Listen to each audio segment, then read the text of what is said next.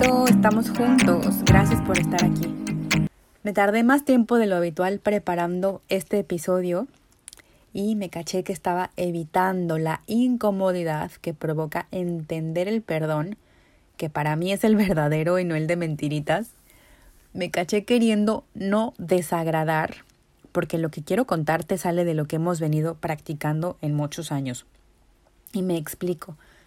Al escuchar opiniones de otras personas sobre mi podcast, me decían que hablara de temas que conciernen a todos y que los exponga en un sentido no muy teórico, de modo que sea accesible.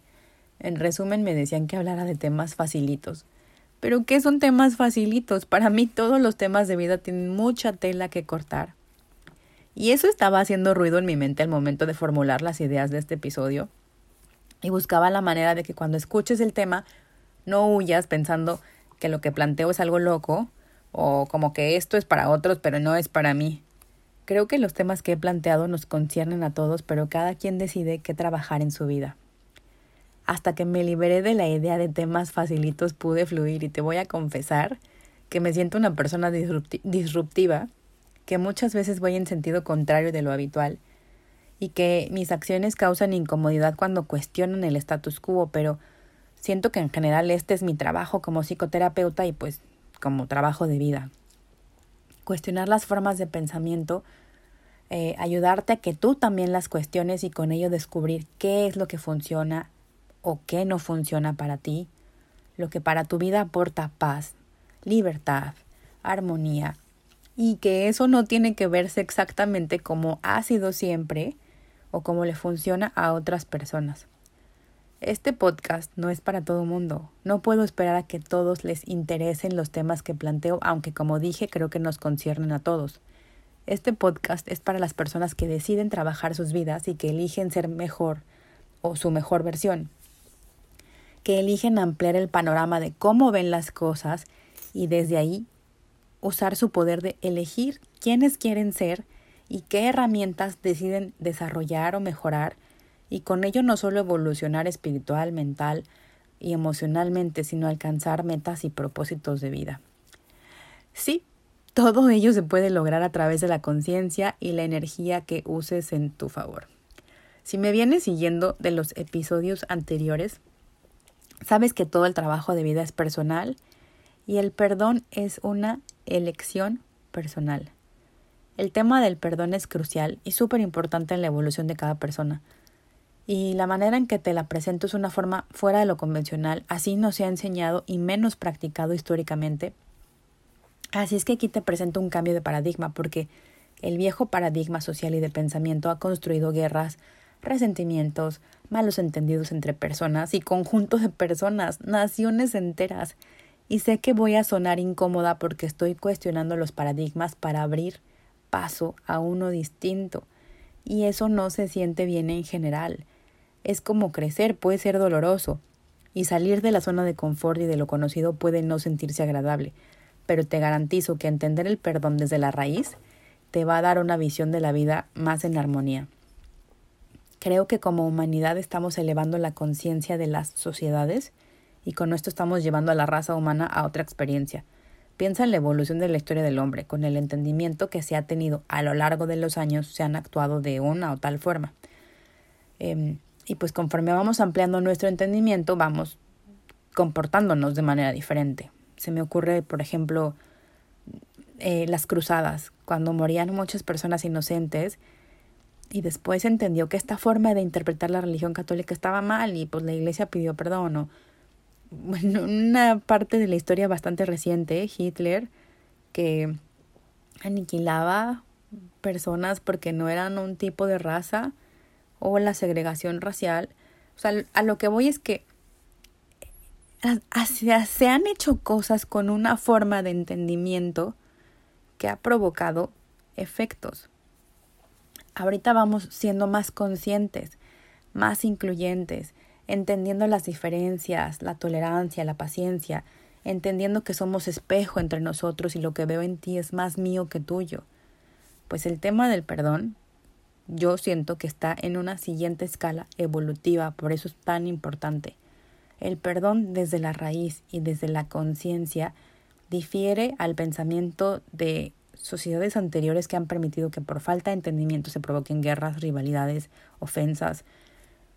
Y a mí me gusta priorizar la paz, elegir la armonía por encima del conflicto, porque lo que ves afuera es solo un reflejo de lo que llevas dentro. Cultiva tu jardín interior con, con bondad.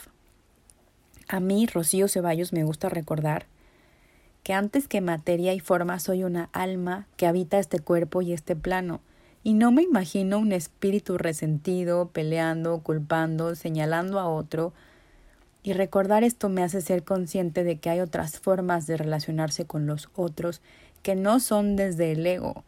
O sea, en mi forma de pensar y de ver las cosas, yo no espero que o me justifico diciendo, pues es que este mundo así es, o es la forma de relacionarme. Y pues ya será en otro plano cuando evolucione y sea un espíritu cuando arreglaré las cosas. Ey, estamos en este mundo para evolucionar, para aprender, para crecer. No justifiquemos, es hoy cuando podemos crecer, aprender, evolucionar. Y aquí entro en temas clave. El tema del perdón es que siempre se trata de ti y no del otro. Vamos por pasos. El primero, las personas hacemos cosas, no te hacemos cosas. Cuando alguien te quiere chingar y hace cosas para molestarte, robarte la paz, causarte un malestar, tú se lo estás permitiendo.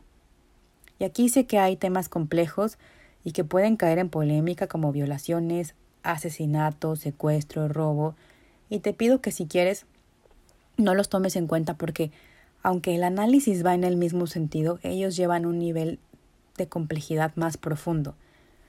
Pero sí abordemos temas relacionados a la vida cotidiana, el trabajo, la familia, sociedades, eh, amigos, pareja, esas relaciones que nos conflictúan y con las que tenemos un vínculo que está lastimado. Las personas no te hacemos cosas, como vimos en el capítulo anterior, las personas hacemos cosas desde nuestro entendimiento, historia, filtro, heridas, etc. Tu interpretación de que alguien te hace algo tiene más que ver contigo que con esa persona. Y si sientes que te faltan al respeto, que te maltratan, que cruzan tus límites, entonces eres tú quien necesita respetarte, aprender a escucharte, aprender a ser honesto contigo y desde ahí establecer límites claros, sanos y con amor.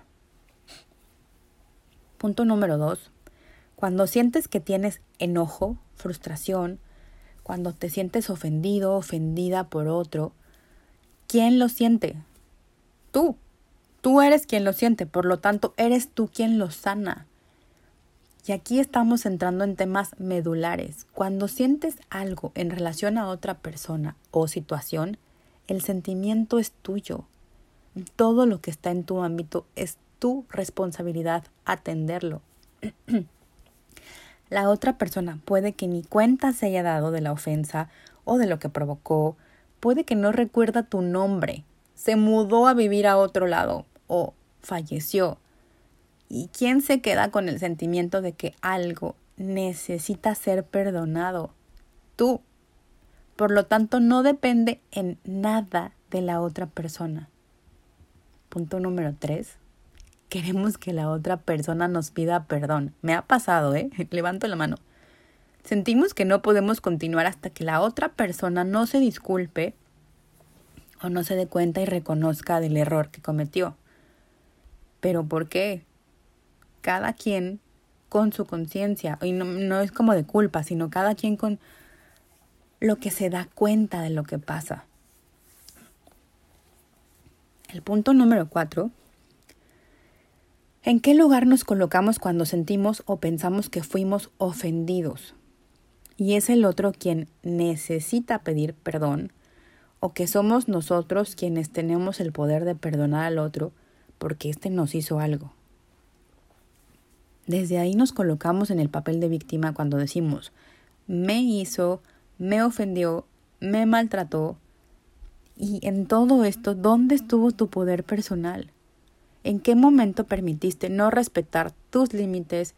¿Permitiste ignorarte? ¿Permitiste no escucharte? ¿Permitiste no sentir? Tener el poder de perdonar a alguien es ponerse en un lugar de privilegio, como de ser mejor o, de víctima. Y, y sí, es como un poder de superioridad. Y punto cinco, ¿quiénes somos nosotros para juzgar? Para decir esto es bueno o es malo. Todo el tiempo están ocurriendo hechos. Y ellos son a nivel macro lo que es perfecto para tu evolución. Es como si pudieras ver en perspectiva que cada cosa en tu vida está sucediendo para enseñarte tu camino de crecimiento, aprendizaje y evolución. De momento con el dolor, el enojo, el sentimiento de injusticia, tristeza, el sentimiento que tengas, puede que no lo notes, incluso que no lo quieras. Pero los hechos son hechos. No los califiques de buenos o malos. Rocío, qué loca. ¿Cómo dices que no los califiques y claramente hay cosas malas? Claro que hay cosas que no nos gustan. A ver, estoy frente al micrófono y me pongo de ejemplo. Claro que me puede parecer injusto y, y cruel la lección que en mi vida apareció cuando mi primer esposo falleció. Y claro que viví enojada un tiempo y me parecía algo injusto. Y que eso le pasa a la gente y que eso le pase a la gente buena, pues no. Así no debía haber pasado. Y así como me pongo de ejemplo, tú puedes poner el tuyo. Hay circunstancias que consideramos malas, pero no es nuestro papel juzgar, no somos dioses. Es nuestro papel aprender. Es tal cual lo que enseña el libro o la película de la cabaña. No sabemos lo que ocurre en la historia de la vida de las personas, de la persona que ofende, de la persona que daña y está actuando desde sus heridas, sus filtros, su interpretación de vida. ¿Y quién soy yo para juzgar al otro? Yo también he cometido errores, yo también estoy en este camino. Punto 6. Aprendamos a no culpar. La culpa conlleva juicio y un señalamiento. No te juzgues, lo que hiciste en su momento fue con el nivel de entendimiento que, que tenías. Hoy aprende, corrige el camino, evoluciona, no hace falta el juicio que te tacha de bueno o malo. Todos estamos haciendo lo mejor que podemos con el entendimiento que tenemos. No culpes al otro, no te culpes a ti tampoco. Punto 7 es Perdonar es cortar el lazo que me ata a la historia o a la persona. Es sanar la percepción. Perdonar es reinterpretar desde el amor. Ojo, no estoy diciendo que es justificar o excusar. Es entender desde el amor, es liberarme a mí, porque yo soy quien va cargando eso. Porque cuando no perdonamos vamos arrastrando con el pasado en el presente y esto te quita energía para vivir, para disfrutar tu presente y construir tu futuro. Esta es la verdadera magia del perdón, que al hacerlo te estás liberando a ti, que el lazo que te une a esa persona desde el dolor lo vas a soltar entendiendo que las personas estamos actuando desde nuestra historia de vida, que las acciones del otro no son en mi contra, sino son, simplemente son, y no me toca juzgar sino aprender que solo puedo atender lo que a mí respecta.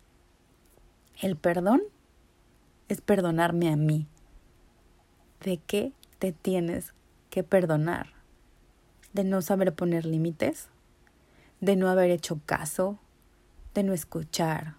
¿De involucrarte desde tus heridas? ¿De no darte cuenta? Perdónate. Sé paciente contigo, sé amable y tolerante contigo.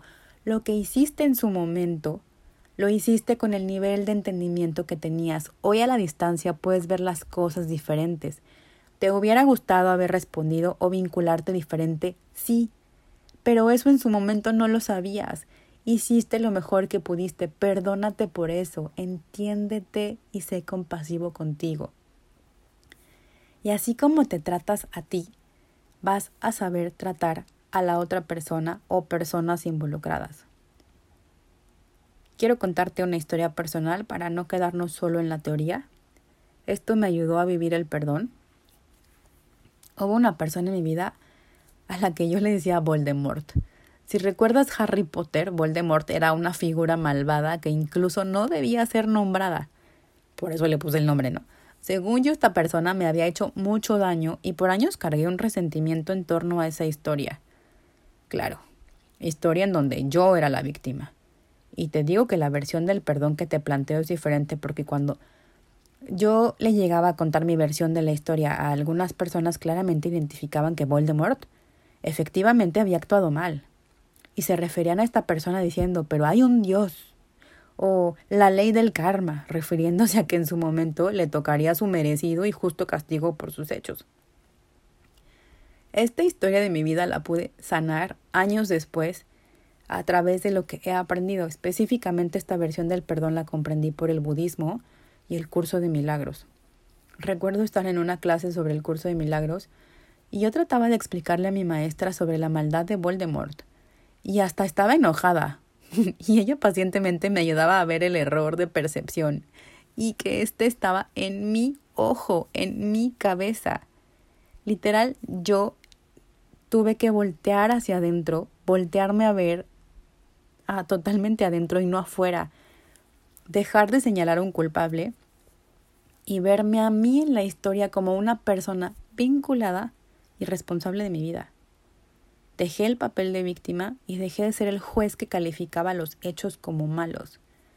Y fue ahí cuando entendí que lo que verdaderamente dolía de la historia era mi vínculo, mi tropiezo, mi error, mi falta de visión, las consecuencias que esto tuvo que en general se sentían como una cascada de golpes y fue entonces cuando comprendí que el lazo era mío y que soltarlo estaba en mi poder. Independiente a la otra persona, al perdonarme, al verme con compasión, también pude ver a Voldemort como una persona igual a mí. Me dolió mucho el simple hecho de ver de qué forma yo soy responsable de mi historia. Y lo único que necesité fue perdonarme a mí. Fue duro, me tardé años, mm, pero por fin estoy libre. Voltearme a ver y verme involucrada, ver eso, o sea, voltearme a ver, la verdad sí fue doloroso. Y no tuve que hablar con nadie, no tuve que pedir disculpa porque no había nada que disculpar. O sea, no con la otra persona, sí conmigo. No tuve que ocupar una conversación con otra persona. No, no, no. Literal el trabajo fue total y absolutamente personal porque entendí el lazo es mío, el sentimiento es mío, eh, la responsabilidad es mía. Y estuvo duro voltearse a ver porque es bien fácil voltear a ver para afuera y señalar culpables, lo que ya te dije, señalar culpables, enjuiciar, tachar de bueno y malo y pues la responsabilidad ahí te va, está del otro lado y también quiero que me vengas a pedir perdón. Ey, y si esto no sucede, ¿te vas a quedar arrastrando toda la vida con eso? Claro que no, es tu vida, tu responsabilidad. Platicaba con un amigo en estos días y me contaba lo mismo, que en su historia de vida había algo que necesitaba ser perdonado pero que no cerraba completamente hasta que entendió su participación, que no su culpa. Ojo, acordémonos que no es culpa, es nuestra participación y así como él tenía su visión, la otra persona también tenía. Y fue hasta que fue compasivo consigo mismo que pudo ser compasivo con la otra persona. Y en su caso las personas involucradas sí platicaron y platicaron sobre sus responsabilidades y sus heridas y lo arreglaron. Y si eso te da paz, está bien, pero cuando sanas tu emoción, tu emoción, has hecho el trabajo, porque cortaste el lazo. Ya no hay nada que perdonar, la historia está sanada. Ahora, tampoco queramos hacer que la otra persona vea o entienda lo que nosotros vemos. Ese no es nuestro trabajo. Tu trabajo es ver lo que tú traes. Espero que el perdón desde la conciencia te ayude a liberarte avanza libre, no necesitas condenar tu existencia e ir cargando por los años y los años y acuérdate que hasta ser espíritu, entonces sí, no, el trabajo es hoy, para eso venimos a esta tierra, para, para aquí hacer el trabajo de crecer, de aprender, de madurar. Y aquí sí voy a hacer un anuncio. Si necesitas terapia, trabaja tu vida, perdonar un asunto, trabajar una culpa, cualquier tema que esté relacionado con tu vida, tu conciencia, ven a terapia. Puedes hacer tu cita por mi página web rocioceballos.mx o contactarme por alguna de mis redes sociales. Me encuentras como rocioceballos.psicoterapia. La que más uso es Instagram, pero estoy en general en todas. Em, y pues la terapia no es un lujo, es una necesidad porque cuando tú te sientes bien creas más de lo mismo. Espero que este tema del perdón te, te, te guste, te ayude. Si no, bueno, si no te gusta, pues igual cuéntame qué opinas. Manifiéstate. Me encanta interactuar contigo y además te lo agradezco mucho. Gracias por acompañarme en este episodio. Estoy segura que el trabajo de elevar y ampliar la conciencia se está haciendo porque somos muchos y lo estamos haciendo juntos. Te mando un abrazo lleno de energía y nos escuchamos en la próxima. Adiós.